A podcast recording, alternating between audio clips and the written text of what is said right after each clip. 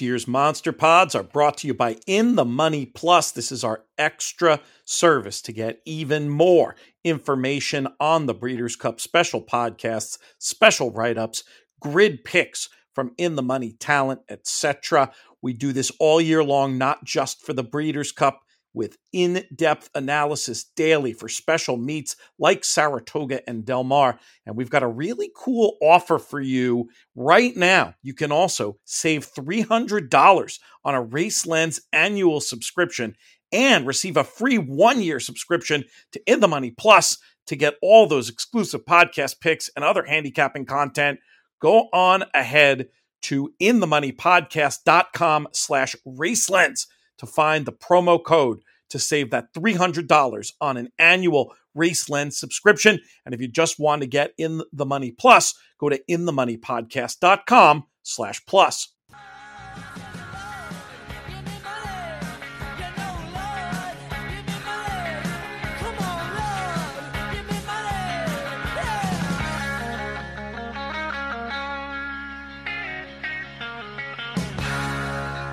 Hello and welcome to our Saturday Monster Pod. Bigger and better than ever. Nine more races to cover. A true all star assortment of guests. You'll have me, you'll have JK, and you'll have a ton of great information. Just a reminder there's a lot more great Breeders' Cup content you can get for free over at inthemoneypodcast.com and also at the In the Money Media YouTube channel. Go to our YouTube channel watch all those videos, leave comments there. Very excited to interact with you about this year's Breeders' Cup and feel free to reach out to me through the contact page over at inthemoneypodcast.com or on Twitter with any uh, questions you have about the Breeders' Cup. We've got a ton of great content coming up and would love for you to be a part of it. So without further ado, let's get to our first guest. Next up, we've got the Breeders' Cup Dirt Mile. I think it's probably the big ass fans, and I just like saying big ass fans on things because you're allowed to. Um, dirt Mile, a million dollars, two turns on the dirt. My good friend Maggie Wolfendale. Maggie, what's going on? Not much. Uh, looking forward to seeing Cody. Cody's wish for the for Breeders' Cup Dirt Mile again. See if he can repeat. Well, I'm excited to have you on because uh, we all know that uh, you offer an unbelievable opinion in the paddock on horse flesh. But you've been lucky enough to see Cody's Wish on a number of occasions. You saw him in what I thought was probably his best lifetime performance in the Met Mile. Uh, we were there for the Whitney uh, when he didn't run as well, and then for the Vosburgh, where I think a lot of people are wondering: was it workmanlike? Was it a trip? Was it whatever? What are your feelings on Cody's wish? What is his best situation to run his best race, distance, two turns? What are your thoughts? His best situation is a fast pace around one turn. And I think the it, it was an honest pace in the Met Mile in which he you know had that devastating turn of foot and that's the way he he wants to do his running and then in the whitney not that um what's his face the uh oh my gosh, I'm completely White Abarrio. Yeah, thank you, White Abarrio. You're welcome. Um, You've been traveling. You just got off of an airplane the other day. You're fine. I'm a little bit jet lagged to say the least. Uh, I can't think of I can't even talk straight today. But uh, you caught me at a great time, JK. Uh, so it's not like he was on the lead, but Cody didn't necessarily. I thought he'd be more forward in that uh, Whitney eh, to to let him show that I think he is a horse that had shown that maturity within his races to maybe get the mile in an eighth. And then with the Vosburgh, uh, he, it was a slowish pace for those type of horses. I mean, I mean, lesser horses went faster over the same distance early uh, on that same card. So his biggest problem right now is the gate. That is the problem with him. And I remember talking to Junior Alvarado after the Vosburgh win, and it was the third time in a row, and yes, he had been drawn down on the inside, which a lot of times the longer a horse has to wait, the more opportunity for them to to act up. But both in the Whitney and the Vosburgh, he was drawn outside. And so therefore, I think what has been happening, and Junior uh, agreed with me, is that they think, oh, great, so I can just put him in and let him out, type of thing. But rushing a horse like that isn't necessarily going to be the best thing. So I'm sure you know, there's been a lot of schooling, and I think the gate crew and now we're dealing with a gay crew that doesn't necessarily know him out in California. It, it, just, I think, you know, it could be a good thing in hindsight. in hindsight, but it could also not play again with him. You think of Quality Road and what that debacle was when he shipped out west. So I it depends a lot on the draw, A for Cody, and B even more so, what kind of pace does he get to run at? Because last year he got some pace to run at, I think, at Keeneland. From a physical standpoint, Mags, do you think that he's the same horse he was in the Met Mile that you saw in the Vosburgh? Is he? Is he? Some people will say maybe he's tailing off. What are your opinions in, in Cody's physicality? So Cody now, I think, has really kind of reached that physical maturity. Like he's got this big old crusty neck on him. He's really, you know, really filled out. And so, what I'm kind of thinking of, I remember going back to when he beat um he beat Jackie's Warrior in the Vanderbilt, or I'm sorry, the Forego. Um, yep. He looked sensational. Just, you know, really fit, streamlined. Every muscle was highlighted. Everything was where it needed to be. And now he's kind of bulked up a bit. And so sometimes I wonder are we not getting a horse at its peak racing, um, you know, potential?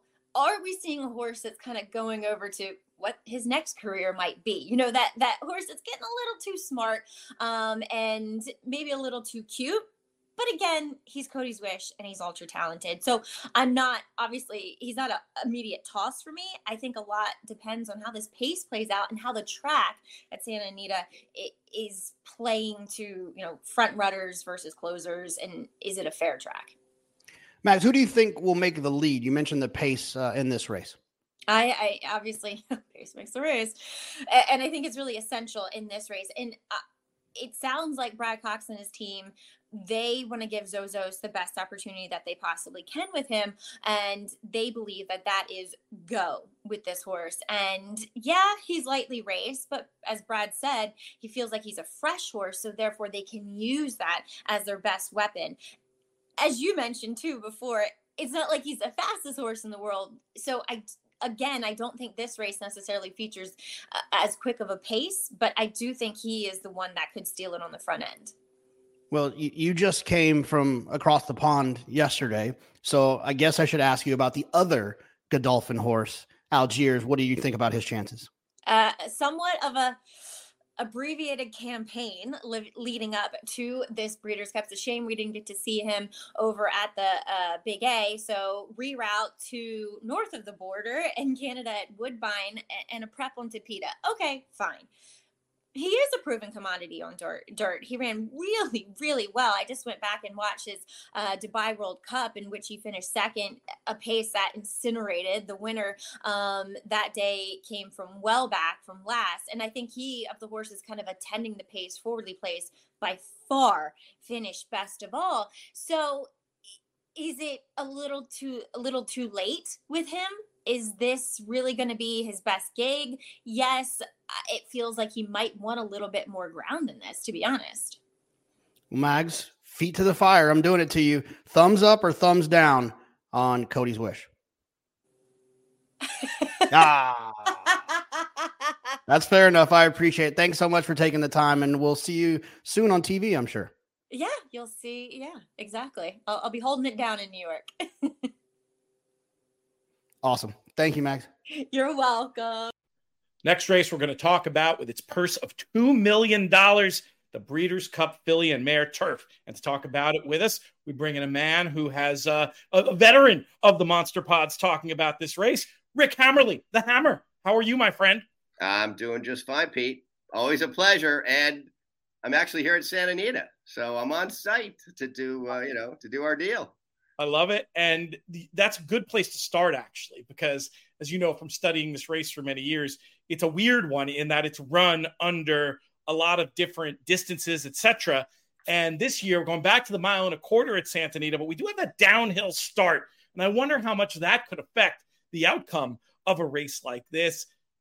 What do you look for in particular for this year's running in terms of like maybe a running style that's going to be advantage or something along those lines? Well, as you mentioned, Pete, let's just let's just get back to that. This this race doesn't take its distance with it. Uh, so last year at Keeneland, a mile and three sixteenths. The year before that was a mile and three eighths, and we're back to a mile and a quarter here at Santa Anita. So you know, 16th of a mile here and there. Maybe it matters, maybe it doesn't. But uh, the unique part about the race here at Santa Anita, as you mentioned, is the first portion of the race will start on the hill. And it's not terribly far up the hill. They're, they're really kind of going, they're just basically jogging down over the dirt and picking up picking up a position as they go into like that half a first turn there. So I, I don't see any change, any particular changes that you have to worry about uh, if it was starting on the flat. Um, it actually probably thins them out even a little bit more as they as they straighten into the stretch for the first time. So, um, and I don't know whether that takes advantage of, a, of an early an early uh, early positioned horse like an Italian. Obviously, he's going to be shooting for the lead. You know, going downhill is that going to help her? You know, get to the front faster? Maybe. Uh, but she's natural speed, and I don't think that that's going to help her or, or do anything to you know make her that much more advantageous or take away. So uh, we we kind of you know this race is run with uh, uh, different distances and you know usually kind of a different type of field every year, so it's hard to get a pattern on run style. Um, so we'll just take it as it as it comes along. But uh, just a few general generalities of the race. So this year we're run. It's going to be run as the fourth event on Saturday, which is earlier in the card than it normally is for being, you know, a, a you know a nice long turf Breeders' Cup race. Uh, it's part of two pick fives, and it's part of one regular pick four, and it's the start of Saturday's all turf pick four, which encompasses races four, six, eight, and ten. So ever since Keeneland started that uh, all turf pick three, it's kind of taken off, and it's you know it's a good idea. And I think they're going to have a dirt one here too. So, uh, you know, basically every race is going to start a pick something, and and uh, that seems to be the way to go. But uh, anyway, that's the way that goes. Uh, so this race has literally been dominated by two things: Europeans and Chad Brown. They've won twelve of the last twelve races, and and not only that, and and granted, they've had probably fifty percent at least of the entries, so it's you know it's not really crazy. But when you think about in the 12 years in the first two slots, uh, the 24 slots, 22 out of 24 are Chad Brown or Europeans, and in the, and in the superfecta, 38 of 48 So, so what's really crazy is so taking that into account. So let's just say you're able to narrow that down to just that group.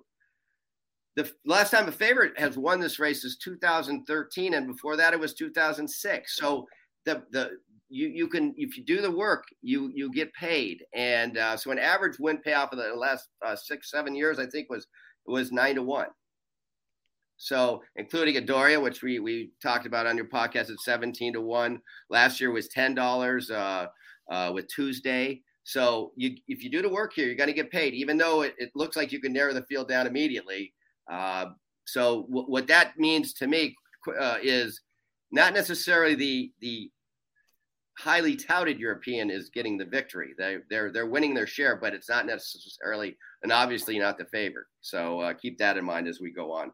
Um, it's, funny. It's funny that that one other crazy thing. This has been run. This will be the 25th anniversary of this race, and not one horse that has made the previous start in California has won. That's interesting. It's kind of an oddball thing. I don't know where I started keeping track of that, but I started going back and you know, I mean, I've had some decent horses that have run in California, but none of them. So there, there's a couple in here that fit that bill, and, and we'll go over it. Um, you know, one one filly that's that's noticeably missing is is Warlike Goddess, and she's only missing from this race to run in the longer and more lucrative uh, mile and a half against the boys later on in the day. And mile and a quarter, you know, probably could be fine in here, but she prefers to go the mile and a half distance. And you know, when you're that good, you might as well take the shot for the. I think that one's four million, and it, it suits her distance. But she would be, I would I would say she would be the favorite in here if she was running in here, and that's two years in a row that she's she's gone for the longer one. And last year she finished third, and uh, so she does fit with them. So uh, you know. um, this year's race doesn't seem as strong to me from top to bottom. Uh, the, there's some well represented Europeans, but they don't seem to be even as deep as they as they were in years past. They've sent some sent some good ones over, but usually you see the three or four or five that you can you know maybe pick from, and uh, a couple of the ones that they have are going to be probably first and second choice. Sure. But um, Spiral and Warm Heart are certainly going to uh, attract a, a, huge part of the, of the market. But I take your point about that it's not always the best fancied European who's the one you want to land on. And then, you know, you talk about the Chad Brown factor in this race. I do think with this slightly shorter configuration, in Italian, maybe a chance to go one better than last year. How seriously do you take her chances in this well, race? Well, you know, I, I, want to mention one, one, one more thing, Pete. Uh, Gina Romantica, one of, uh, of Chad's horses, is, is, preferred in the mile.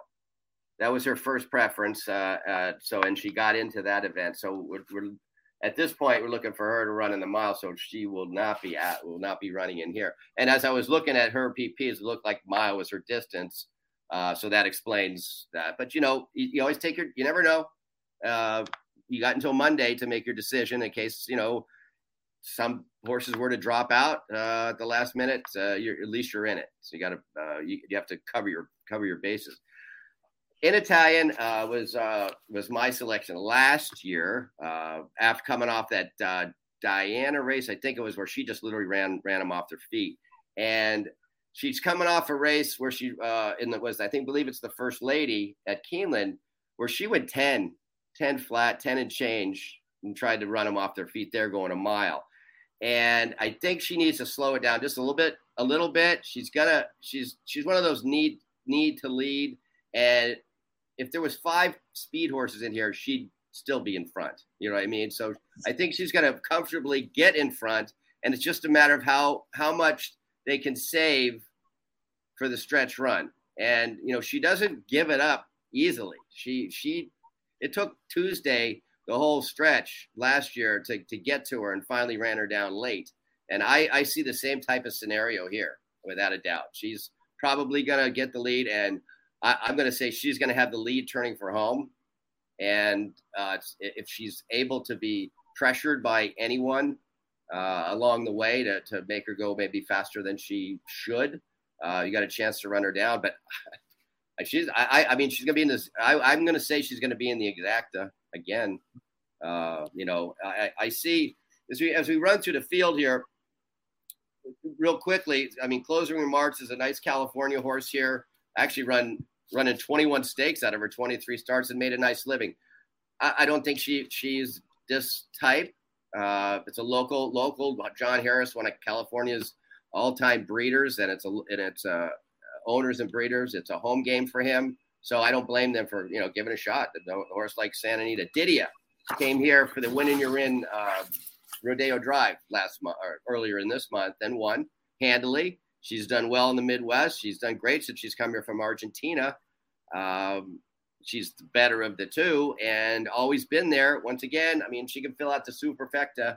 She got she got to get that California Jakes going for her, but she runs every time. I don't know if she's quite up to the task here, but she will be trying uh, at the end. Now, here's a horse that that leads the Canadian trio uh, coming out of the EP Taylor. You got uh, Fev Rover, the winner uh, with the Moonlight, and Mo- Moira, one, two, three, coming into that race. So you have to ask yourself, does that race in its entirety fit into here or not? In other words, if you like one, you got to like them all. I just don't know. Uh, Fev Rover is is is a versatile type. Uh, runs well on the lead. Uh, last time uh, in the EP Taylor, if you watch the if you watch the replay, kind of an odd odd uh, odd positioning for him. He was in front, and then he dropped back to third, and then he came running again on the inside and and literally drew drew away from the field again. So a very versatile type. He's going to have to be forwardly placed to stay with uh, in Italian, I think, to have a chance. Uh, I, I I do like him best of of the three. He's in a weird pattern. His last eight races are lose win, lose win, lose win, lose. He's coming off a win. You know, kind of goofy, but he's on a lose pattern right now. Uh, you know, as much as you want to look at that, but he he'll be running. Gina Romantica uh, would be a late. Uh, she would have been a great uh, late horse in here, but I'm going to count her as not running. In Italian, we talked about uh, it's just amazing. I mean, she just she just runs her eyeballs out, and you know the mile and a quarter is as far as she's ever been, and you know sometimes those speed horses can can slow it down, and and the longer they go, the farther they can go. So it's just going to be a matter of how much she's she's forced to go early.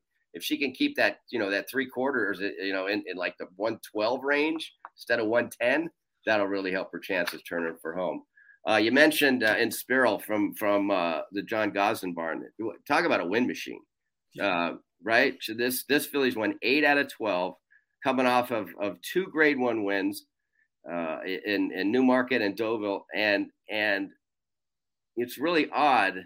I looked; she's only run around two turns in her entire career right? She's run two one turn miles. So she's going to go three turns here. She's going to make more turns in this race than she has her entire career right? I mean, if I'm looking at the right, and she's never gone further than than a mile. So some questions here. She's going to be one of the top choices, and like I said, I mean, there's no reason why she can't go. I mean, Frankel, excuse me, I probably can run all day, uh, but she hasn't. So if you're looking for a, a hole or two, uh, you can find it. Uh, but I wouldn't leave her out of too many gimmicks, uh, to tell you the truth.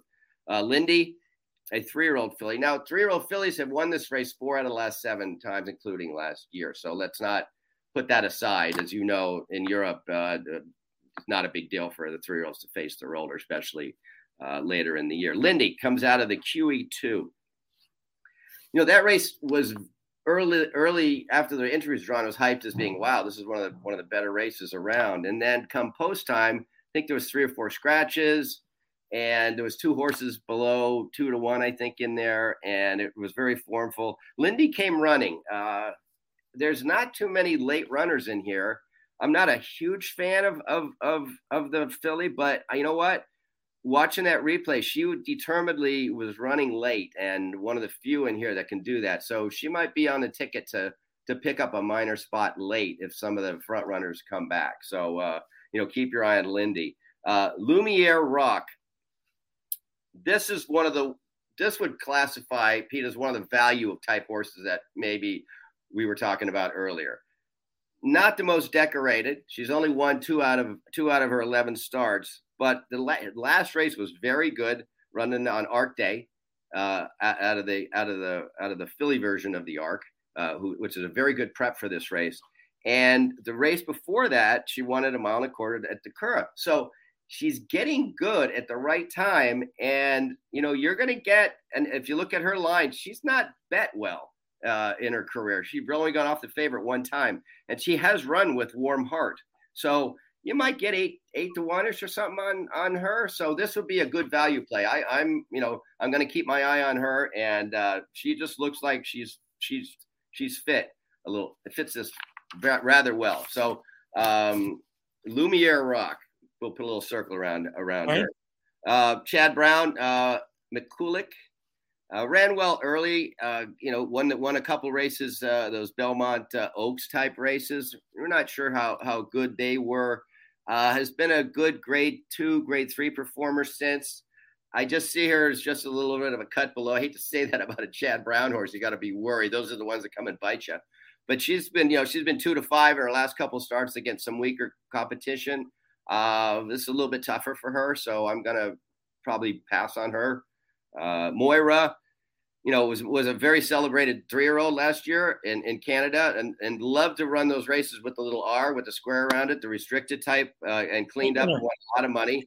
And then had had to go into open company and has run well, but hasn't fared uh, as good as a four year old as maybe we thought that when she was going forward. And she ran a little flat last time uh, you know, loomed up in the stretch and then kind of hung late. So off the last race, I'm, I'm gonna I'm gonna take a pass on her as well. State occasion, uh, another one of these uh, uh, coming over for Ralph Beckett, who's sneaky. This horse comes out of that same horse, same race on Arc de uh, Prix de l'Opera. Is that good? That's it. Prix de l'Opera.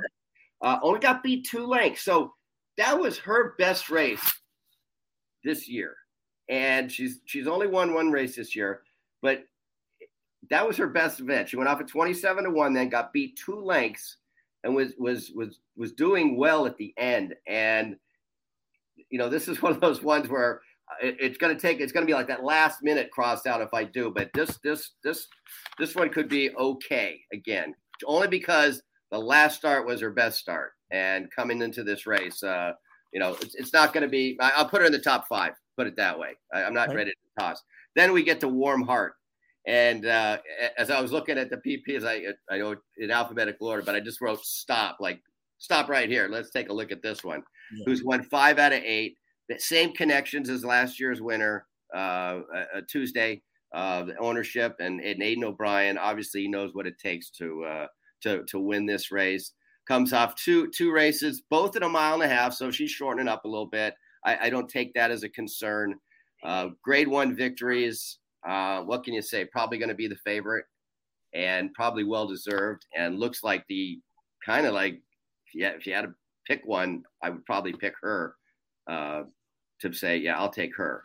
So I, I mean, I can see her and in Italia, you know, uh, coming down the stretch a little bit. There's one thing about her though. If you look deeply into the into the into the lines, the comments, stumbled badly, held up, prominent. So so so she stumbled a little bit at the start last time, and I, have read into that maybe that's it. But going a mile and a quarter, I don't know. In these long distance races, she could she could be fine. I don't know. I see her as very very very tough in here. Win Marilyn from Japan. Now, if you remember in 2019, Japan had a pretty good Breeders' Cup here. Oh, yeah. Right? Uh, so I think they said, you know what? It's an easy ship for them, so to speak, coming coming this way. And they've sent seven this year, including Win Marilyn. And uh, if, if, you know when you when you would categorize the thing, if you want to say bomb, this would be the bomb to me she she back in December she won one of the most prestigious race, races in Asia, the Hong Kong Vase. You know, unexpectedly, she's five to one. Has thrown in, you know, let's say three pretty much uh, clunkers since. But the fact that she has that in her, and she's coming over here, probably meeting weaker competition in general. Uh, Win Marilyn, um, she's going to be on a few of my tickets, uh, even on the win end on on some horizontals, just because of the of that Hong Kong Vase win, and it was only three starts ago. So that that's a very important race to me, and uh, she can handle the distance. And yeah, uh, she's won four million, but you can't, you know, we can't. that's Japanese by 4.8 million. You just kind of look at that and you go, wow. But um, but anyway, uh, a veteran. She's had 20 starts, and like I said, this is my bomb. If there's going to be one, it's going to be her. And then with the moonlight on the outside, uh, finishes up that that that Canadian trio coming out of the EP Taylor. Uh, she did run second. She's been competitive within Italian and shorter distances.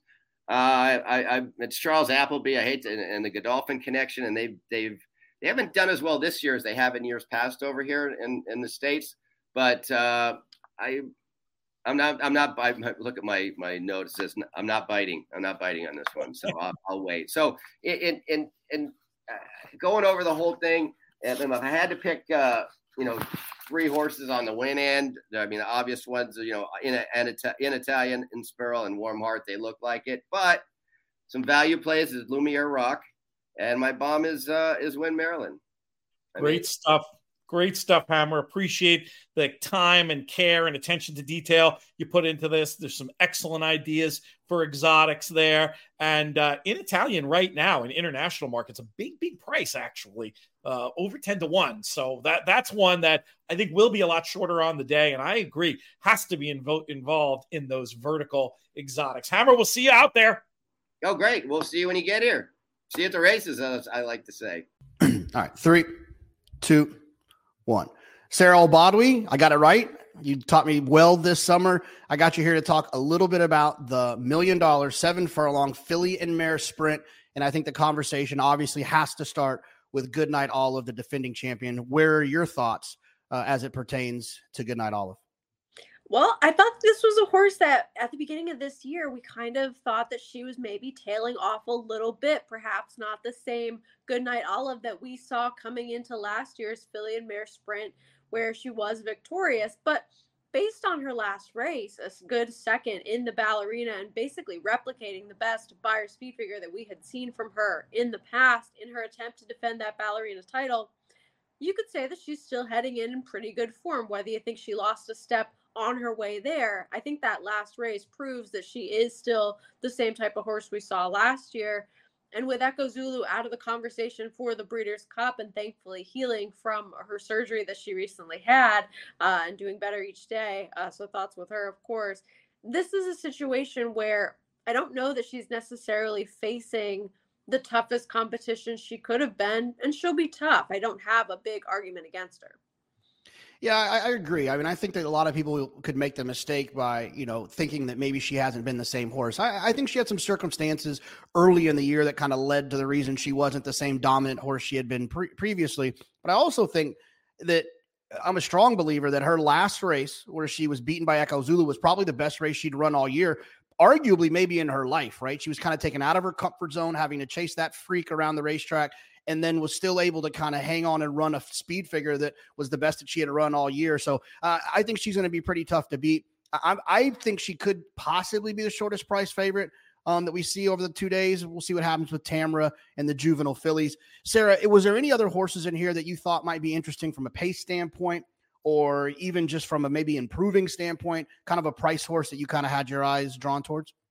You know, I wish that there was somebody that was that intriguing type of long shot. I think a horse like last year in the distaff that will appeal to a lot of people that I'm not particularly interested in is Society. This is another Asmussen horse who has shown some good early speed, but I think that her victories where she has really shown up with those sort of eye-catching performances and those higher numbers, they've been aided by a speed-biased racetrack, whether it was last year at Parx in that cotillion earlier this year at Ellis and even Charles Town she's a horse that I think a lot of people will be into that I'm not really interested in. A horse that I hope does show up that is listed online, at least in the probables, is Desert Dawn for Phil D'Amato, a horse that's outrun her odds a couple of times. If she ends up playing, she will have to take a step forward, but that's one that I'm eager to see in the lineup of this field.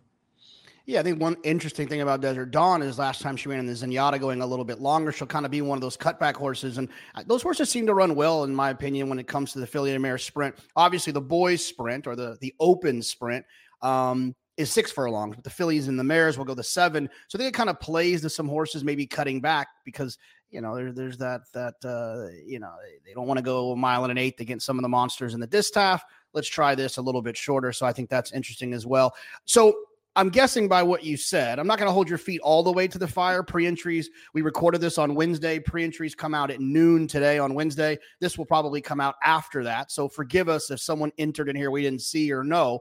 Um, are you with or against Goodnight Olive? I'm with. I'm not going to try too hard to beat her. I'm going to try to use somebody at a price underneath. That'll be how I approach this race and getting some sort of price in the exacta and trying to key her on top. Sarah, I appreciate you taking the time and uh, good luck with your Breeders' Cup wagers. Thanks for having me.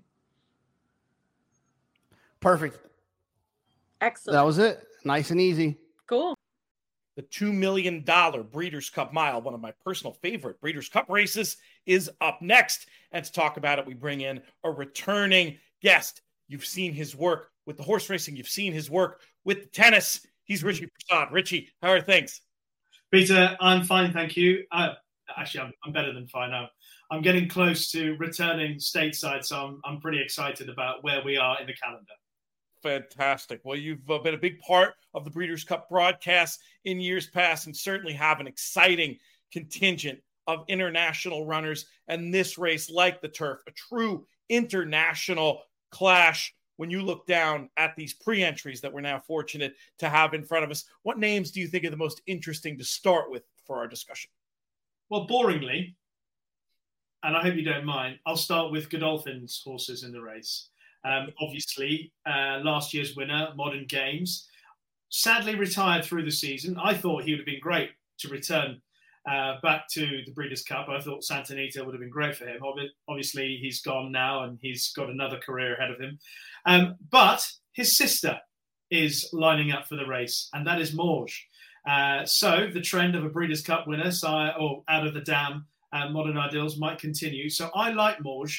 Um, she has only had uh, two runs in the European campaign this year, but obviously raced in Dubai earlier in the season. And there is very little doubt that she improved enormously from two to three. When she won first time out in Dubai at Meydan, I think a few people questioned whether she might have been lucky in that race. One or two horses got caught up in traffic, made up a lot of ground. But then she came out on fast ground over a mile. She stepped up in distance on her second start, um, obviously going left, and she was by eight and a half lengths, and she beat a good horse that day.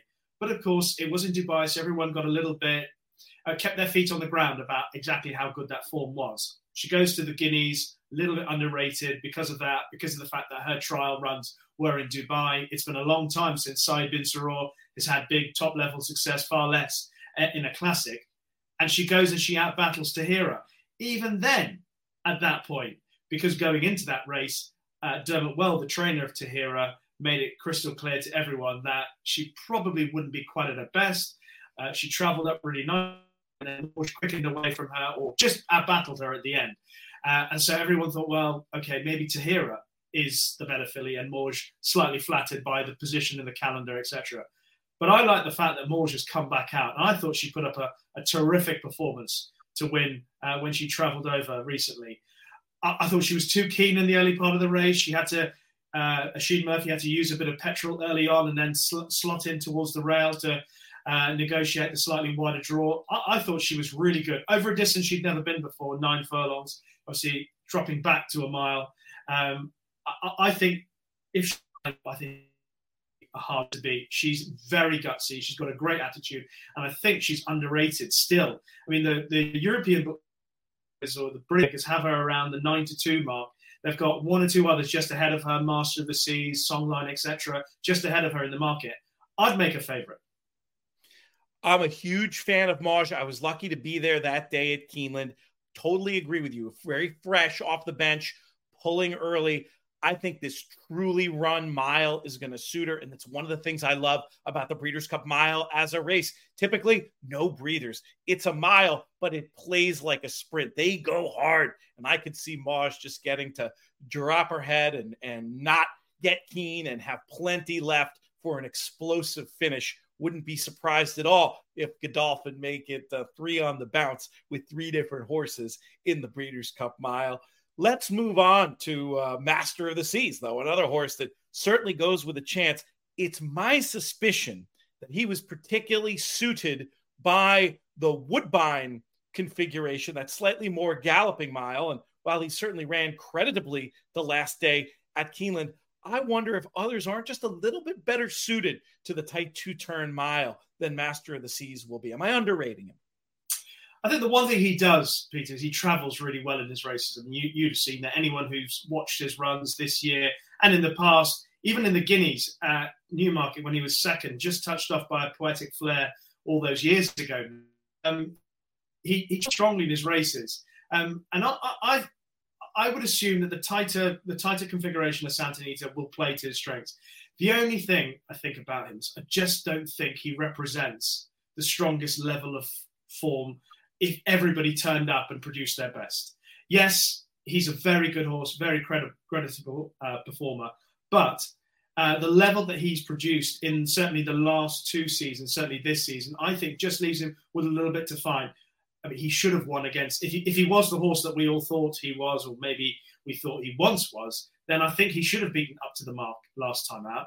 But up to the mark, probably a little bit unlucky. He didn't beat him by further, given the way the race unfolded. So that's probably Master of the Seas's level.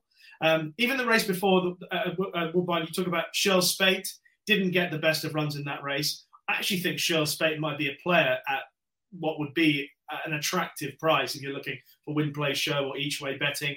Um, I, I, thought he was a horse that I'd put in the mix. Shirl's Speight, he's travel season, uh, international um, competitor, and has shown really good form wherever he's gone in the world.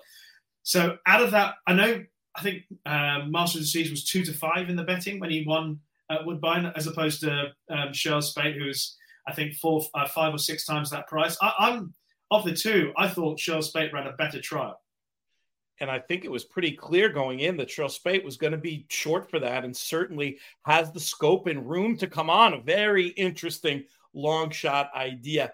Have to ask you about one of the horses that I think is the most one of the most interesting international raiders on the entire uh, two days of the Breeders' Cup. That Songline, they wanted to bring her over last year. There was a setback. Uh, this year, things have gone a bit more according to plan. We saw what the Japanese horses did two years ago at the Breeders' Cup could Songline make it yet another success for Japan?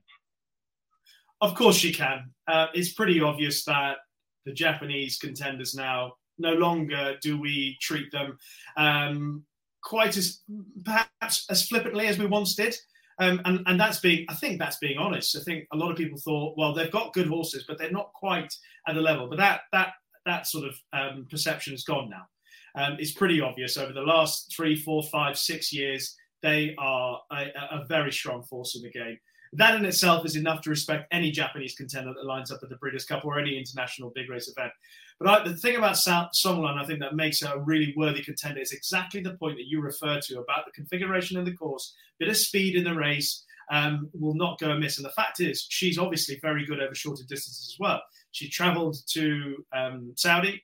Um, she won over seven furlongs. She beat Casa Creed, who's also entered in the mile. Um, and that was over seven furlongs.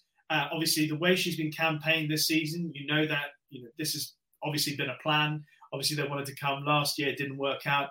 I, I think she's an obvious contender. Uh, you know, I feel that Mawj has still got more potential, which is why I lean toward her as my number one pick. But my big danger wouldn't be Master of the Seas, it wouldn't be Paddington, more likely to be uh, Songline of, of the main contenders. Any others we should mention in this very early look at what promises to be a thrilling running of the Breeders' Cup Mile? Well, I, I mean, obviously Paddington's in there. Um, he's had the most magnificent season. Now, if he does turn up, Peter, I, I, would be against him, seriously against him, especially if my reading of the weather forecast is correct and the fact that it's going to be uh, it's going to be a dry week and we get proper fast ground. It's just looking through his form and looking through his pedigree. I, I have a feeling that Paddington's run in the Juddmonte International, when he was eventually third behind Mostahdaf um, and Nashwa, it came on really quick ground. You look through his all his form, all his family's form. The best of it all came on fast ground. Sorry, on on, on heavy ground, soft ground, or with cut in the ground. Um, and he then had a long break after that run to perhaps lead me to think that maybe it wasn't just. Maybe I'm being I don't know, you know, you know, you know how we play the game these days. We come up with our own little theories because we all think we're so bright. Maybe I'm just being stupid. Um, but he had a long break after that Juddmonte International, having been campaigned so hard. So you can understand connections giving him a little bit of a break. But it's but perhaps maybe he just backed away from it because of the ground.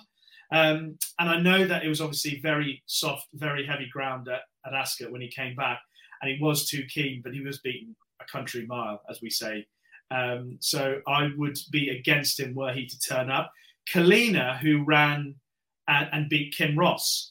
Um, obviously, Kinross was a bit unlucky in the race 12 months ago, as you well know. He could, with a better run, have beaten Modern Games. Um, and that obviously ties in with Shirl's Speight, etc. Kinross not here this year. He's going to Hong Kong. Um, and Kelina beat Kinross uh, at the Arc weekend. I would include her in my calculations as well. I think she's got, uh, as a French child, you, you know, when when the French come over for the Breeders' Cup Mile, their history is pretty good, you know, except Miesque and uh, obviously the, the, great filly Goldikova, uh, even Domedriver, etc. We pay attention to when the French have a runner in, in the mile. And she's got better. She had a blip mid season, um, but an early form behind Blue Rose Cen in the Guineas, where maybe a little bit unlucky she wasn't closer that day. That's good enough to put her in the mix. But I think her run where she beat Kinross in France suggests that maybe she's just blossoming now at this time of the year. That was obviously over seven furlongs in the Forêt. Um, include her in your calculations. I mean, if you're again playing exotics or etc., I'd have her in the mix. Terrific stuff, Rashid. We look forward to your work, Breeders' Cup week, and seeing you there. And I look forward to getting to uh, hang out at the Clocker's Corner with you in the mornings. Godspeed, my friend. I'll have my stopwatch ready. also joined by a special guest who has not been with us in a minute and he's a guy who you probably already know, but if you don't, you need to be paying attention to his work. he does a phenomenal job. He's going to be a very big part of Daily Racing Form's Breeders' Cup coverage, which we're going to ask him about straight away. Also, one of the most respected handicappers, morning line makers in the business. He's David Aragona. David, what's up, buddy? Not too much. Happy to join you guys and chat some Breeders' Cup. Excellent. Well, speaking of Breeders' Cup, tell us what you and Brad Free and others are doing over there for our friends at, that we affectionately call the place with the letters as far as their Breeders' Cup coverage is going. Yes, we've got a ton of Breeders' Cup coverage going on. You can go to the Breeders' Cup hub in the subhead on DRF.com and just check out the pages for every race. We've got articles from obviously all the DRF reporters, uh, also co- uh, compiling top 10 lists. Brad Free and I are doing early odds for all 14 of the Breeders' Cup races. Brad's doing the Saturday races. I'm focusing on the juvenile races on Friday. So a lot going on over at uh, DRF.com. We're going to focus on those Friday juvenile races a little bit earlier, David, but we, we sort of were kicking the tires on some things we might want to talk about today. And one race that came up in particular was the, the, the Breeders' Cup Distaff as one that uh, you feel like might be an interesting place to, to wager. JK, I know you've got some thoughts on the Distaff as well. Maybe we'll kick off the show talking about uh, talking about that one. Um, simply put, what are your thoughts on this race, David? Is one of the ones you're looking forward to potentially wagering on? It just feels like so much has changed in the past several months as uh, some horses that were considered to be the top of the division have put forth some disappointing efforts, namely Nest and Clairiere. And it just feels like there's a lot of uncertainty, a lot left to be settled in this division, both with the older fillies and mares as well as the three year old fillies. It feels like this race will decide uh, those championships. And, uh, you know, a lot of the top contenders just all are coming in with similar running styles. I mean, just going down the list, I mean, Idiomatic, Adare Manor, Randomized, and I suppose you could even throw in search results who has tactical speed. A lot of horses that want to be forwardly placed in this race, and a lot of horses that have been jo- enjoying some favorable pace setups in their prep wins. So it just feels like an interesting race to handicap, just given the pace and how much uncertainty there is around a lot of the contenders coming in to face the toughest test that they have in their last few starts. JK, I know pace analysis is something that's huge for you when it comes to looking at races. Not usually so for races that are still several weeks out and we haven't seen PPs, but I tend to agree with David. This is uh, the rare race that I feel like I want to take a pace angle, even though we don't know who exactly is running yet. Is, is that the way you see it, or you do you sort of have your head around this a little bit more than an average race uh, from several weeks out for that reason? Well, I just think like on an average Saturday, you know, I think connections try to get a little cuter on an average Saturday with a race like this. You know, maybe they try to experiment a little bit. Oh, let's just see if idiomatic will rate. Like that's not a converse. You don't you don't do that on Breeders' Cup Day, right? You kind of dance with who brought you and her speed and getting loose on the front end. Brad Cox and Florent Geroux, uh, they've never rated a good horse. How it's not so you get you, you feel a little bit more comfortable, in my opinion, in a big stage like this with big horses and big moments and and a lot on the line that you're gonna you kind of have a better prediction of what they're gonna do because you know what they're best at, right? Randomized, their big wins are wire to wire or forward. You know, uh, you know, a, Adare Manor. When was the last time Baffert rated a horse outside of uh, the Travers this year, which when National Treasure didn't find the front end, but you know, it's one of those situations where it just I feel comfortable in saying that the pace should be fast. Now, like I said, if it was a Saturday at Saratoga, there'd be a, a, a significantly lesser uh, confidence in that happening because we see it all the time. Um, I just think the pace is going to be quick, and I think, I think trying to get cute and suggest that the pace is not going to be fast is asking for trouble for me, the horse that leaps out with all these things in mind, we talked about this a little bit last week on these airwaves with Brad Free, who we were just talking about before, but it feels like Clairiere might be the one who has the race most run to suit. David, is that how you see it, or are you looking for maybe uh, more, more even of a boil over something similar to, to what we saw at the Breeders' Cup a couple of years ago, with a very big priced uh, closer coming to pick up the pieces late? Yeah, so I'll just put out there. I'm not somebody who likes to formulate handicapping opinions way ahead of time. I want to see the field, the post position draw, all of that. Um, but it, it, does feel like Clairiere is going to get the right kind of setup, but she still has big questions to answer because I mean, she was arguably a little bit dull when she lost to Nest in that Shuvee, especially considering what Nest has done since then. And then uh, the personal Ensign was just a disaster. I mean, maybe she didn't like the sloppy track. It certainly seemed that way. And it was a speed favoring course as well at Saratoga. But it's another year where she kind of has to prove that she can bounce back from a poor effort in the Breeders' Cup. And it's the kind of situation where I'd want to just see what the price is. I mean, if she's seven to two, I don't know if I'd want to take that short a price if she kind of becomes the consensus clever pick in the race. But if she's six to one, uh, that's probably a good price on a horse like Clairiere, given uh, how this race is supposed to set up. currently in the international betting a very big price at 12 to 1 but i agree could become everybody's sort of wise guy horse and that would change things around how about you jk are there any closers you have your eye on and did you see any particular excuses for uh, clairiere last time out no i mean i just think she's one of those horses where like you know she's good and she she's really good but she's not at that level where she like is one of those horses you can count on to overcome a bunch of adversity um, I, I think when things kind of fall in her lap, she's really hard to beat.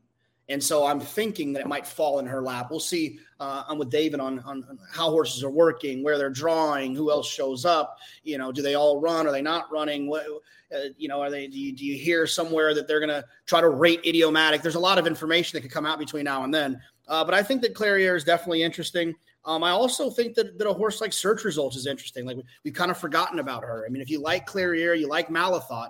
I mean, Search Results was in that category with those horses when they were three year olds. She's she's had a lot of obstacles and she hasn't really kind of uh, given us the consistency that we want from her. But you know, damn, she's been she's been right. She was right there with him. And I, I honestly, I think she ran the best race in the Phipps back when Malathaat and Clairiere were running her down. It just Irad moved way too early and and I think she ran the best race that day. So I think she's a little bit interesting too. It just depends on what kind of uh, what how she's ridden. But with randomized in there as well, you'd like to think that she'd kind of take back a little bit. You'd think stalk and pounce would be the tactics. David, fully understand about not holding anybody's feet to the fire for a pick on this show or anything like that. And obviously, your selections will be visible in uh, all the DRF coverage and the DRF uh, special edition that will be coming out. People can check back in with that later. But is there anybody else you'd want to name check as maybe just an interesting horse that's uh, on your radar heading into this year's distaff?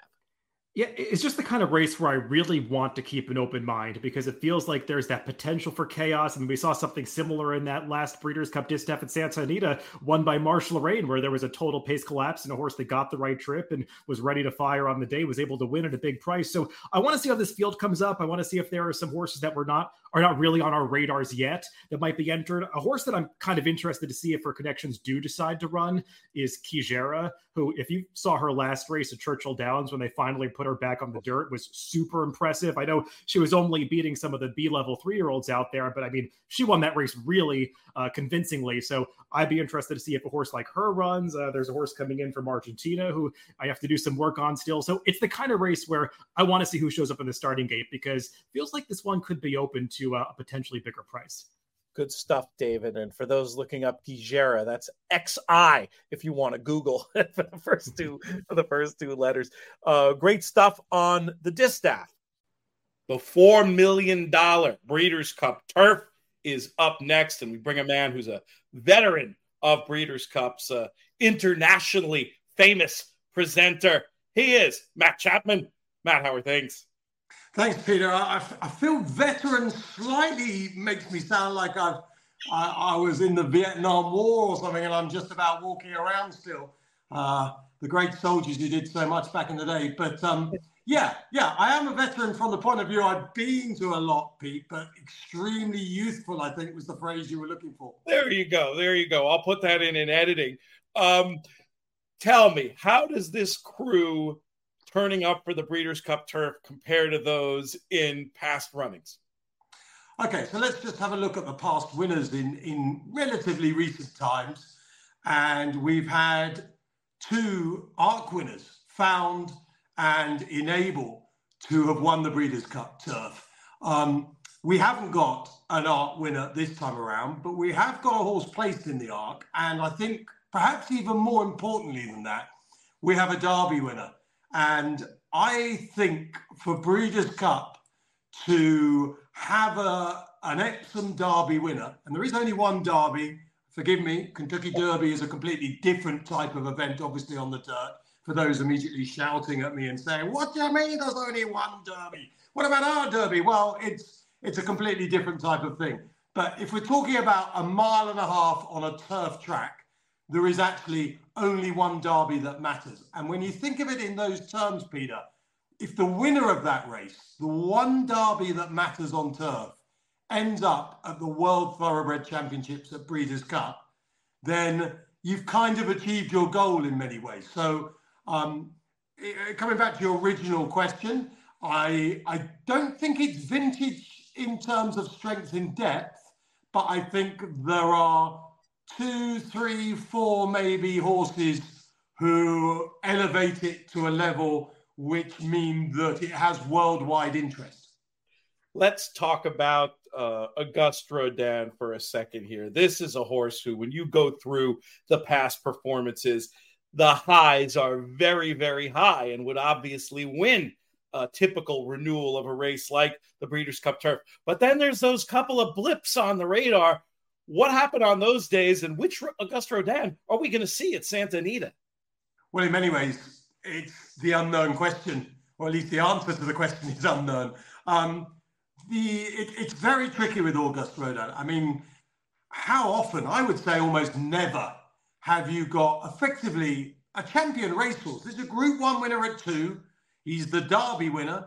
He's the um, the big winner over in Ireland of what is seen by many people in Ireland as the most prestigious Martin Quarter race, the Irish Champion Stakes. Um, and in between that, you've got a last of 10 at Ascot in the King George and a 12th of 14 in one of the worst 2,000 guineas ever run at Newmarket. Um, it looked all right on the day, that 2,000 guineas, but with the benefit of hindsight, it was rubbish. So um, it's very difficult to know. Um, there have been seemingly excuses for Auguste Rodin on most. Well, I think the Newmarket race, they came up with excuses. I, I, didn't quite go with them, but they came up with excuses of the horse being knocked out of his stride, etc. As of yet, I've not heard anything for the Ascot run. There were rumours that the horse had broken a blood vessel, but when that was put to Aidan O'Brien, he 100% said that wasn't the case. And obviously, Back in the day, Pete, we'd all be saying, oh, bang it on Lasix over in America, you'd be fine. That's not how it works anymore. Um, so, in many ways, stateside racing might have been 10 years ago what Auguste Rodin wanted. We don't know, though. I'm just guessing there. So, the answer again to your question is I don't know, Pete. I wish I did know. But, and this is what we do know with Auguste Rodin is you have a mile and a half winner you have a mile and a quarter Group One winner, and you have a mile Group One winner. So you've got a three-time Group One winner over those different distances, and he he is a horse who I think, if it came down to a slog, would be a very hard horse to pass. And we'll talk about the, the race and tactics in a moment, I'm sure. But there's every chance that Aidan O'Brien can turn this into a very strongly run mile and a half. And you would think that would suit Auguste Rodin. But I also think when we get to that, Pete, it will suit one other horse in the race. Let's go right there. Who do you think will also be suited by the truly run mile and a half? Okay, so um, Auguste Rodin is the top one. If if this if if if all of them, I mean, we don't know the full field as I'm talking to you, but if Bolshoi Ballet and Broome are in there, the chances are one of those is going to go to the front, provided they don't miss the break like most Europeans but they have experience of stateside racing. Um, they're going to go off hard because that's really what they do anyway. It's their running style. Um, Bolshoi Ballet, to be honest, I still feel is a little bit of enigma. And if there was a turn up, it wouldn't surprise me totally if he was the one. Um, but um, on all known form, of course, Auguste Rodin is a better horse than Bolshoi Ballet. Uh, for all that Bolshoi Ballet was sent off a much shorter price favourite for a derby once upon a time than Auguste Rodin was. But anyway, we won't get into that now. It's, it's a long way back in time. Um, King of Steel, at the time of asking he could turn up for Breeders' Cup, I, am actually be a bit surprised if he did, but they're saying to me it's about 60% he could run in the turf. Um, and these aren't literal percentages, but we're saying like a 60 out of 100 chance, and he's about 20 out of 100 to turn up in the classic, which sounds unlikely. So King of Steel, I don't know, but I'm not sure a mile and a half on fast ground is really what he wants. Um, brings in good European form and is a danger, but the horse that I think is going to be perfectly suited to this race is Onesto. Now, Onesto was well behind Auguste Rodin in the Irish Champion Stakes, but he was hampered at one or two occasions. He was stuck on the rail and kind of the jockey just gave up in the end. He was beaten seven lengths. It's not, you know, an, unsurmount- uh, an insurmountable amount of ground that for Onesto to make up. Since then, he's run an absolute cracker from off the pace in the arc. Now, when he ran in Ireland, he actually broke well, and the jockey did take him back. But because it wasn't a big field, he couldn't really bury Onesto. He got buried in the arc. He came through strongly for third, although it's still a mile and a half. And I don't think we should kid ourselves. People often say, oh, a mile and a half America, it's like a mile and a quarter back home. It's still a mile and a half. You still travel that distance. Um, and remember, over here, our tightest track is probably Chester. And if you spoke to the former trainer Barry Hills about Chester, he would say to you that's one of the most galloping tracks in the country. So just because it's stateside, it's Santa Anita, the bends are tight, you still got to travel a mile and a half. So stamina wise, Onesto, I think there is a little question mark. But I think if we say, okay, this is probably more like a mile three European style, then I think this could be perfect for Onesto. And if they bury that horse out the back, and Aidan O'Brien thinks to himself, I'll go hard for Auguste Rodin. And I can't believe he'll go slow for Auguste Rodin, which is always a Coolmore tactic sometimes. But I can't think that really works in the favour of Auguste Rodin. Then I think it really suits Onesto. And, and finally, on this, French horses at the Breeders' Cup for me have been something I have always loved because I think the French style of that quickening burst is absolutely suited to turf racing. I think if most of us, and obviously this is a massive cliche because it all depends on the, the type of race, but in general terms, for me, the perfect turf horse in America in, say, an eight runner field is a horse who finishes 30, who runs third or fourth and has a kick. Now, in the Breeders' Cup, you're going to get a slightly bigger field. If Onesto is sitting seventh or eighth, kick down the middle of the track, draw permitting. That's the horse I think is the each way value in the Breeders' Cup turf. I get it. And, you know, it really is a little bit shorter, if only because of that little downhill at the beginning. So I think that strengthens your Onesto case. Let me ask you this, Matt. What chance do you give the USA runners in this year's Breeders' Cup turf? I mean, practically none. Practically none. Uh, War Like Goddess is an obvious exception. Um, War Like Goddess was supreme in beating Soldier Rising last time and was pretty good at Saratoga in a grade two and not so good at Belmont prior to that. Uh, War Like Goddess is a horse I, I like a lot. But of course, as far as stateside racing is concerned, up to the mark is probably the horse that most people are talking about.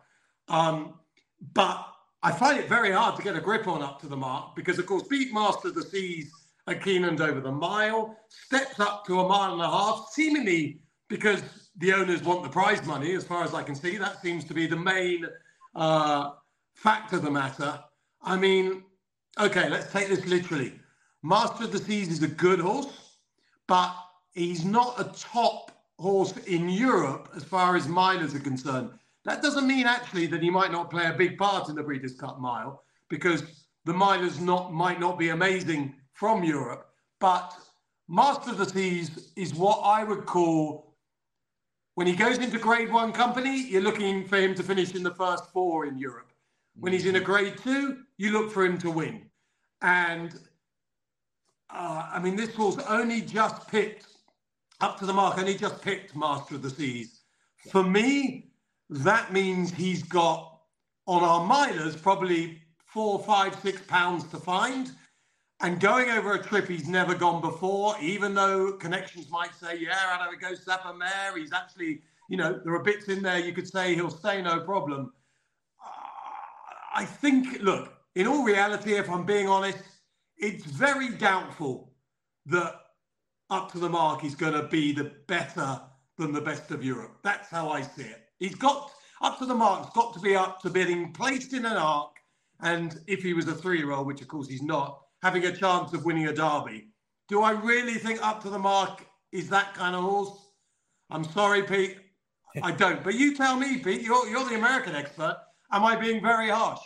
No, I don't think you are. When I look at the depth and quality of this European field, I think he might find himself on the outside looking in, though I would still rate him our best chance. But I think you're seeing it the right way. You make a great case for, for Onesto as the value. And I can't wait to see how it plays out at Santa Anita. I will see you out there, my friend. Really appreciate your time today. Pete, just before you sign me off, if Shahryar returned to his best form, the Japanese runner, uh, remember, he wasn't a massive price against Equinox in, in Meydan. Yep. He finished fifth to Equinox at uh, Tokyo in October of last year. If that horse bounced back again, he'd be a big price now because he's got two flops next to his name. You know, the Japanese showed at Breeders' Cup 2022 that you ignore them at your peril. The, you know, this is a, we come back to our original thing, this is not a bad race. I mean, if Mosadas in there, Onesto, Auguste Rodin, up to the mark, Shahryar, You know, this is good stuff. This is what the Breeders' Cup is all about. And it's why you and me, Pete, will be standing there screaming our heads off, cheering something home, and just thinking, why isn't everyone on the planet actually flocking to Santa Anita right now? Because this is just the best game in the world. A true international class. Can't wait to clash. Can't wait to see how it plays out. Uh, we'll see you out there, buddy. Cheers, Pete. Bonjour, ça va? Comment allez-vous? The $6 million Breeders' Cup Classic is up next. And to talk about it, we bring back a very popular returning guest from NBC Sports, from the Beyer Speed Figure team. He's Randy Moss. Randy, how are things? Hey, good. I guess it's better to be popular than unpopular. Thank you for that. But what an interesting renewal of the Breeders' Cup Classic this is. We've got a clash of generations aspect that we don't always have every year. We've got foreign participation. I'm really excited to get your take on this race. Where's your eye drawn when you look at these past performances in this year's Breeders' Cup Classic? Interesting is a good way to put it. Uh, where are my eyes drawn? Uh, my eyes look like this. I, I, I can't. Uh, it's very difficult this year. It, you know, maybe is more than any other year in in recent memory. Uh, you know, to really be confident about any particular horse, and it's not because, like we talk about a lot during the Kentucky Derby, let's say, because there are so many horses with such good form to choose from. In this particular case, with this classic yeah, you got a lot of horses, uh, you know, that have talent. Obviously, it's always the case. But it seems to me that there are more horses with legitimate question marks going into this race than is usually the case with the classic. Let's start with the top of the market. Arcangelo comes here in the international markets anyway as a significant favorite. Do you think he deserves that place in the market over some of the older rivals? Probably so. He's one of the few horses in there, I think, that that don't have you know the serious question marks that I was talking about. Now, you know, there are different ways of looking at Arcangelo. He wins the Belmont Stakes. Can you say that he was a better horse than Forte in the Belmont Stakes when Forte was coming off a 10 week layoff and still was linked behind him or whatever? You know, maybe not. Uh, but when he won the Travers, people kind of forget he didn't have the best trip in the world when he won the Travers. He was a he was better in comparison to the horses behind him, I thought, than the margin uh, at the end reflected. And I think Jena Antonucci has done a fantastic job with him. Uh, you know, in in her words, you know, tuning out all the white noise out there and just focusing on her horse and what she thinks is best for her horse and ignoring everything else. So I like the fact that the horse is coming in fresh off the uh, from the Travers with no race in between. Doesn't bother me at all. I think she knows what she's doing in that regard. And I do think that he is the horse to beat. But again, you're probably talking about the betting favorite, I suppose. Although I think there's a lot of uh, momentum for Arabian Knight. Um, so I don't know how much value you're going to get from Arcangelo. Let's pivot right to Arabian Knight. He certainly has been a bit of a buzz horse heading into this. Do you think there's a chance we'll see him justify that buzz? I, when you watch the Pacific Classic, uh, I'm not going to try to overthink this. Uh, the immediate aftermath of the of the Pacific Classic, I'm like, you know, I want Geaux Rocket Ride over Arabian Knight when they come back in the Breeders' Cup Classic, right? I mean, he had he controlled a very reasonable pace, which is his game in the Pacific Classic, and Geaux Rocket Ride was still coming at him hard toward the end of that mile and a quarter. And now, fast forward, he's going to have to deal, uh, in all likelihood, with Saudi Crown during the first part of the Classic, who at the very least you figure will make him run a lot harder early than he had to run in the Pacific Classic. Now you got Bob Baffert, the horse is training fantastic, but all Baffert's horses train fantastic. Um, you know, is he improved? Is he just? I don't know, but I I can't. He's a bet against to me, based on what what appears to be a, a pretty uh, pretty tough pace scenario as a speed figure oriented player, I would imagine one of the horses that will be in your reckoning of the race is White Abarrio coming off that huge number at Saratoga. I feel like he's been under the radar in a lot of discussion of the race. Here you have a tough older horse with that giant number laid out for this by a trainer who's won this race before. What of the chances of White Abarrio? Look, Rick Dutrow, if you know, for all the controversy surrounding Rick Dutrow, is an amazing horseman uh, there was a reason why every time the late Bobby Frankel shipped a horse uh, into a track where he wasn't stabled and Rick Dutrow was there, he would make a beeline and send his horses to Dutrow. He told me personally, Frankel did, that the guy is an amazing horseman. Uh, and I've, you know, that just sort of echoed in my ears every time, you know, I see Dutrow with a horse. And now look what he's done with White Abarrio. Now, you know, he, he ran pretty well. He ran a better number in the in the Met Mile, and then you know, 110 Beyer speed figure in the Whitney. It wasn't a fluke. Uh, but what bothers me about White Abarrio, um, Dutrow's having to deal apparently the same thing with White Abarrio as he used to deal with with Big Brown back in 2008, and that is a horse that's got bad feet. Mm-hmm. And he's already had two aborted workouts leading up to the Breeders' Cup Classic out at Santa Anita uh, in which he was not permitted to breeze because of uh, because of foot issues. And you know, it's Dutrow, so maybe the horse trots out there and repeats that 110 Beyer speed figure, and if that's the case, he probably wins. But when things aren't going exactly 100% according to plan with a horse that hasn't run since early August, it bothers me completely understandable. Here's a general question for you that pertains to a couple of runners in this spot. We saw what the Japanese contingent did out on the West Coast two years ago. We've got a, a couple of Japanese raiders appearing in this year's classic. As a speed figure guy, are there any hacks? Are there any shortcuts or ways you can estimate what kind of figures the likes of Ushba Tesoro and uh, Derma Sotogake are going to run? You can. I don't know how much it's going to help you, but uh, let's let's look at at the U at uh, at the Dubai World Cup day. Okay, and we talked about this before the Kentucky Derby. Uh, didn't end very well for me, at least. But Derma Sotogake ran approximately five Beyer points faster than Ushba Tesoro did in the Dubai World Cup. Okay, I estimated, and it's just an estimation. Uh, that's why it's why it's not printed in the form or anything because we just estimate it at like a 106 for Derma Sotogake and a 101 for Ushba Tesoro. So it was not one of your stronger Dubai World Cup races. So I think you got to keep that in mind when you're looking at Ushba Tesoro. Um, when you look at Derma Sotogake in the Kentucky Derby, uh, he didn't get a trip. He was bothered at the start. He was much farther back than he needs to be uh, his jockey uh, Christophe Lemaire, who, who who was my biggest concern about Derma Sotogake going into the Kentucky Derby for all the success Lemaire has had, uh, rushed him too much. He moved too early into you know one of the faster paces in Kentucky Derby history. So the horse really had no chance the way the race developed. But what bothers me is he hasn't run since then. Uh, which he missed a prep, the same prep that Ushba Tesoro ran in and won uh, which indicates that he's had some physical problems. And this, again, it's just not the way you want to come in to a race like the Breeders' Cup Classic.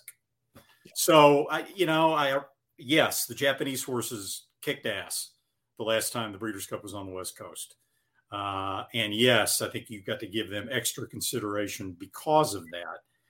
But I, you know, I don't think Ushba Tesoro, uh, in my opinion, fits as well, let's say, for the Breeders' Cup Classic as Songline might fit for the Breeders' Cup Mile. I think you can make a much more straightforward case there.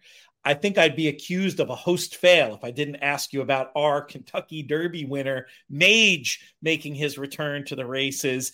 Do you think we're going to see more like the Mage that ran under the Twin Spires in May, or more like the Mage that uh, toiled down the street here in, in Saratoga in the Travers? Good question. Good question. And I, I say this not knowing, you know, not being around the horse and not seeing him train up close and personal before the Derby or and, and now at the Kentucky Training Center, you know. So I, I don't have any inside information about, you know, how he's training now vis-a-vis how he trained going into the Derby. Uh, I do I do know this, at least I have an opinion on this. Uh, as much as I uh, I like Flavien Prat as a jockey, and I think he's one of the very best jockeys in the country, I hated the way he rode Mage in the Travers Stakes. And I don't know that that can be the complete explanation for a horse who runs last and has beaten 15 lengths. Uh, but he broke sharply. He was going to be up close to a reasonable pace, closer than usual, because he didn't usually break that well. If you remember, he had a habit of breaking very slowly in his races. Travers, he broke very well. And then Flavien literally, and he was keyed up, right? He was he was a little bit aggressive early and uh, Prat fought him and broke his jaw to, to drag him back in the pack. And I think he just took all the fight out of the horse. He took all the run out of the horse. I don't think, you know, I hated that ride. So I'm going to give him an excuse for the Travers and expect him to bounce back.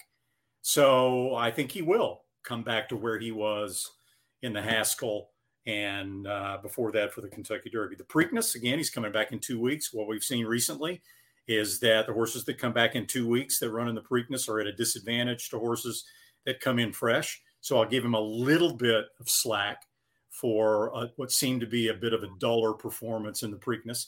And then if you remember in the Haskell, uh, they were uh, the ownership was uh, was very straightforward.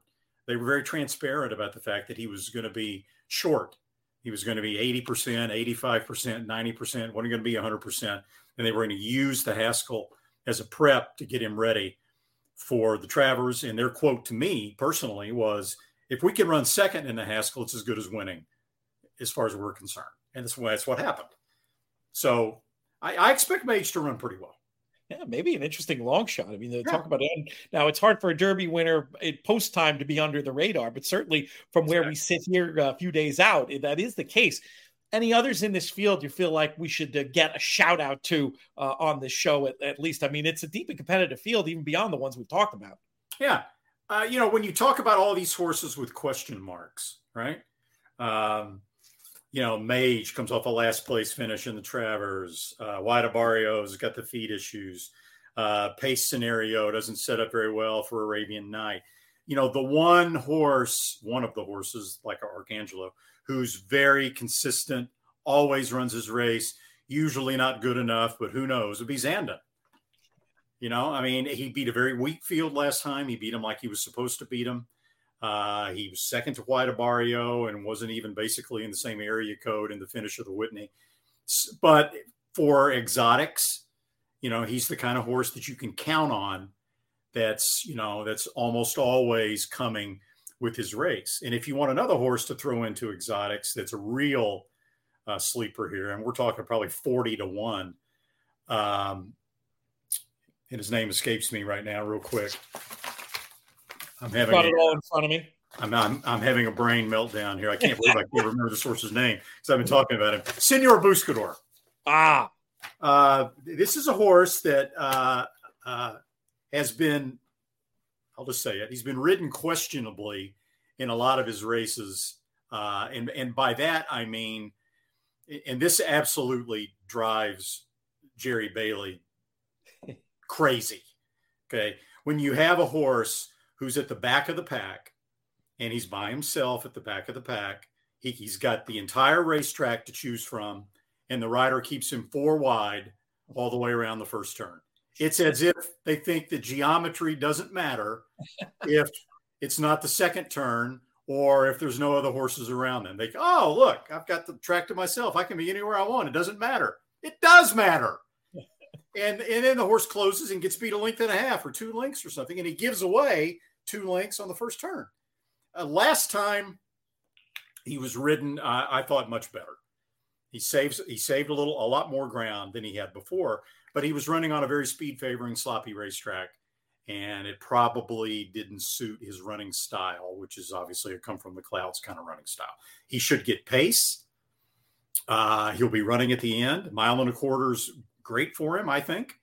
And I would not be surprised at all to see him, you know, come flying down the middle of the racetrack and, and get up for third at a uh, at a big big price, maybe even second. Who knows? A bottom up try or super key, something along yeah, yeah. those lines. Maybe. Swing I the like. Why not? Well, Randy, we're gonna not gonna hold your feet to the fire for selections. We're gonna do that next week when we have Okay. you on with Jerry Bailey. But this was a great overview of what promises to be a fantastic running of the Breeders' Cup Classic. Thanks for your time today. Nice to see you, Pete. The Breeders' Cup Turf Sprint. I wish it was six and a half down the hill, but the million dollars, five furlongs at Santa Anita, Acacia. Uh, I, I I brought you because really I just wanted to have a love fest for Big Invasion together because I know that you're a huge fan. I'm a huge fan, but um, we got to give Caravel probably the first call here because she is the defending champion of this race. Yeah, she is. And and look, she wanted a big price last year. She's definitely not going to be that kind of price this year. I think that she's gotten a fan following and rightfully so. Look, she's been amazingly consistent, um, which you have to respect. She's she's run good races. She probably didn't prefer the soft turf that she got in Saratoga this summer. She's looking to turn things around in the Breeders' Cup, but like I said, she's a fan favorite and she's going to try to defend her title. Look, I mean, I, I think that I think that the same the phrase I'm going to say now, I think can be applied to two different horses.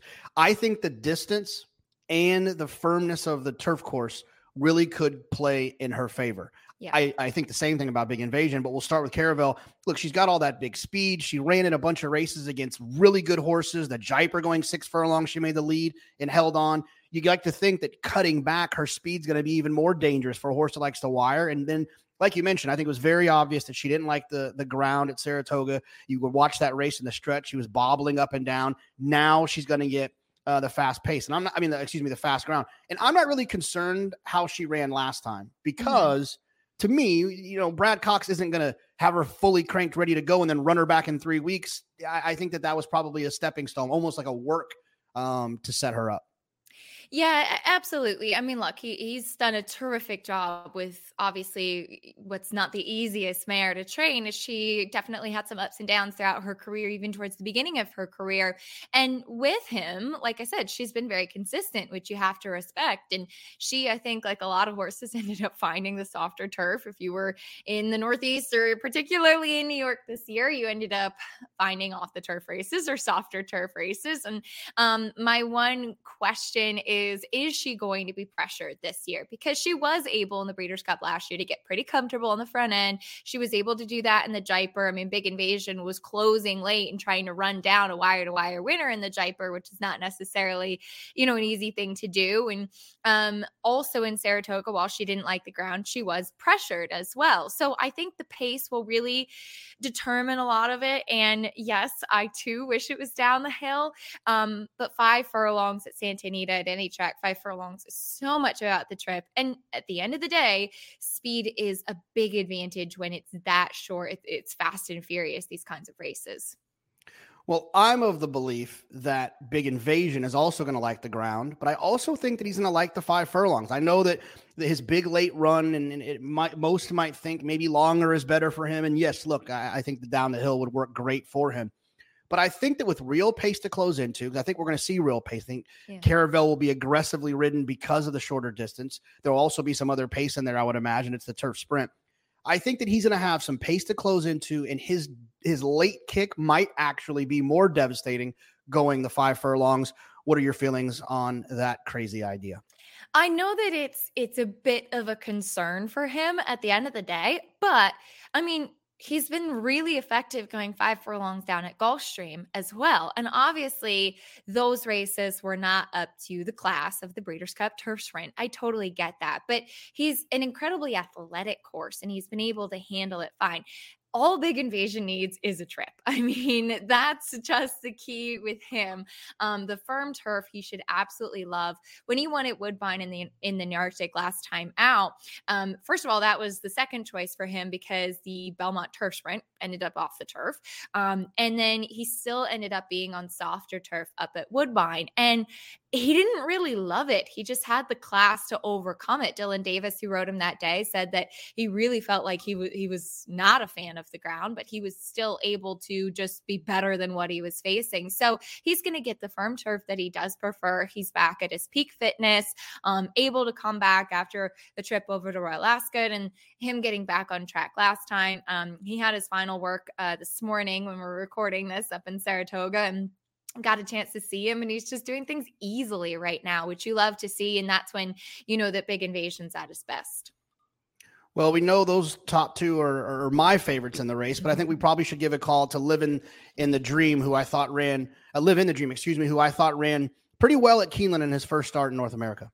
Yeah, and he was beaten by Arzak that day, who I think is a horse that he, he's um he's really come to hand for Mike Trombetta as well. But I thought that this was a horse who was coming in um after running five eights over in Europe as well and being very consistent. He has natural speed for a European turf sprinter to come over and have a race here stateside. I think is a benefit, though it was at Keeneland versus um, at Santa Anita.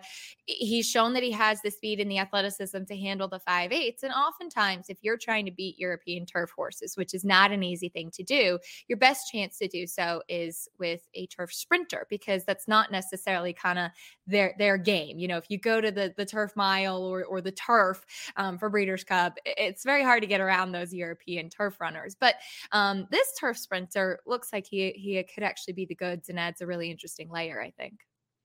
Can you solely root for Big Invasion, or do you have to show some love to Roses for Debra as well? Oh, that's my girl, though. I, I love her too. She is just awesome. Um, She's another one, unfortunately, who did not love the soft turf at Parx. And if you're questioning how soft that race was after the turf monster, they took the rest of the races of the day off the turf for the rest of the card, um, including the very next race. So it was very soft. She didn't handle it. It's the only time that she has not shown up. Um, she's really cool. And in the neat thing about her is that she has a little bit more tactical speed than a true closing turf sprinter like Big Invasion. Um, in some of her races in Saratoga, she actually broke on top. So she's she is one that can kind of put herself in the right position and not necessarily be a victim to pace. Um, so that's definitely going to be the key. But it'll be a big, big uh, class test for her because she was facing some smaller fields up in Saratoga, and this will be the the chance for her to see what she's actually made of. Acacia, we appreciate you taking the time and best of luck uh, to the Clement crew out Thank at the Breeders' Cup. Pizza Bianca, uh, right behind me, Breeders' Cup winner. So we'll see if we can add another one to the tally. She liked Southern California. Yeah, she did. Richie, uh, we're going to talk a little bit about the Breeders' Cup Sprint. $2 million, six furlongs, which I think is an important part of the conversation. I'm a big fan of Elite Power. I think that he's been up against it a few times this year from a distance standpoint from a uh, pace standpoint. And I think he's going to appreciate the cutback. I've been wanting to talk to you about this because I know that you've had some experiences on horseback. What do you think about that theory that he'll actually be better going shorter? Well, I agree with you. I think that it just intensifies his closing kick. To me, he is a true closing sprinter. And sometimes, you know, those horses, they'll get seven, eights, they'll get a little bit further, but you want to see the best of them it's the six furlongs because they can really punch in. They usually get the right kind of pace to run into, and they only have to make that quarter of a mile run, and it's much more intense. You know, obviously he banged heads with Gunite a few times this year. Gunite got the best of him last time that they met, but like we just talked about, that was at seven furlongs. What what is your feel when it comes to Gunite? Seven furlongs, six furlongs. What do you think kind of gives him his best chance of winning? Well, you know, I've always felt like he's, eh, eh, you know, in their meetings this year, Gunite has had some tactical advantages. You know, he he's maybe a little handier, puts himself a little closer, and going seven eighths, like in the forego, 23, 46 and one, and he's just galloping upside the lead. That plays into his strength. in the six furlong Breeders' Cup Sprint, they're going to go quicker, and he's going to have to be you know chasing a little bit. And I think that plays into Elite Power's hands because he's just going to sit back and be able to make that one punch when he's most effective. He's four for six at the distance. I, I think Elite Power really is aided by t- the turn back to six furlongs. And that maybe sounds a little bit counterintuitive, right? Because Gunite lays up closer. But I think if he's going to get that trip, it's going to be chasing a faster pace. Well, I know people might accuse us of, us of, a, of an East Coast bias because we were able to see Elite Power and Gunite a few times, but the West Coast has got a nice little hand as well with Dr. Schivel and the three-year-old uh, Speedboat Beach, who, who came back off of a long rest and, and ran extremely well against Dr. Schivel in the prep at Santa Anita. Uh, I think Speedboat Beach is sitting on a big race as an improving type. Well, yeah, I think he has the most upside. I don't think we've seen all that he can be. Where I think with a lot of the others, we've you know seen the best they have to offer, which is outstanding and makes them contenders. But Speedboat Beach, he'll, he'll be making his sixth start in the Breeders' Cup. That race off the layoff, he was chasing Dr. Schivel um, and just couldn't get by him with the race under his belt. And again, maybe a move forward in him and, and probably a substantial move forward in him. He's very attractive. The thing that keeps luring me back to Dr. Schivel, though, is the fact that he's four for six at Santa Anita and he's six for nine and never off the board, board going six furlongs. And you've got to appreciate and admire that kind of consistency. Richie, when it comes to the Breeders' Cup Sprint, I feel like you know I'm a big believer in pace makes the race. But but the Breeders' Cup Sprint, it always feels like eh, horses that are forwardly placed, even if the pace is fast, that speed of the speed sometimes have an advantage. What is it about that race that you think kind of kind of plays the horses that are forward? Well, listen, anytime you're coming from off the pace, you're a little bit dependent on what kind of trip you're going to get, right? You don't want to go too wide because you're facing very, very good horses. And a lot of times, just one little hiccup you can't make it up. And then if you want to save ground and fight the inside, you've got to deal with kickback. And now some people, you know, kind of discredit or discount kickback, but particularly in sprint races, and I can speak from personal experience, it comes back so hard. I mean, it pelts you. So therefore, some horses really don't handle it. They'll start climbing.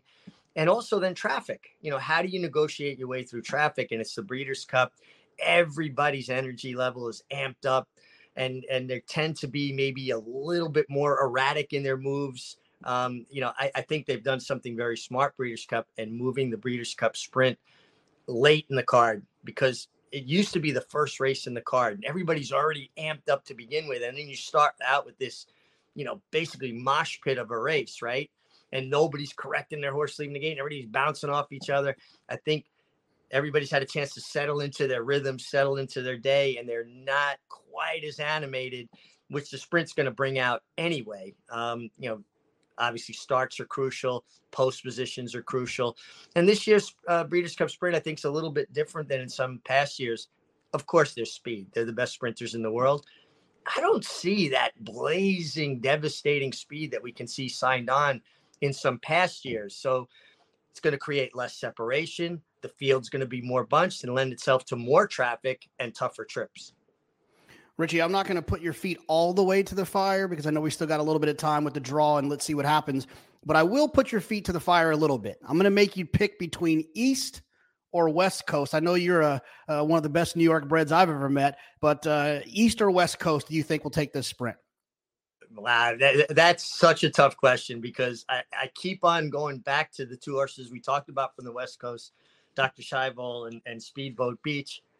But I'll be a little bit of a homer. I'm going East Coast. Richie, I appreciate it. We'll talk to you soon. Thanks, Jonathan. Good talking with you.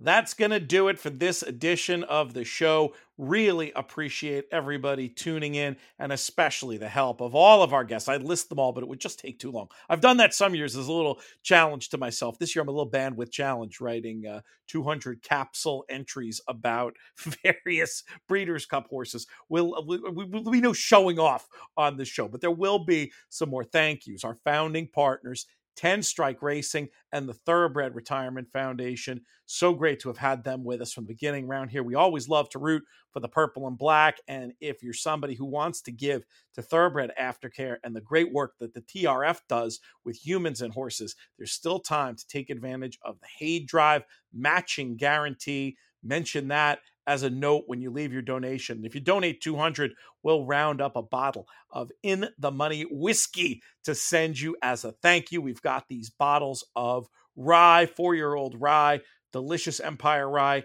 aged a further 4 months in apple brandy barrels. It's delicious and showing very, very well. Most of all, though, want to thank all of you, the listeners, for making these shows so much fun to do. This show's been a production of In the Money Media. I'm Peter Thomas Fornatale. May you win all your photos.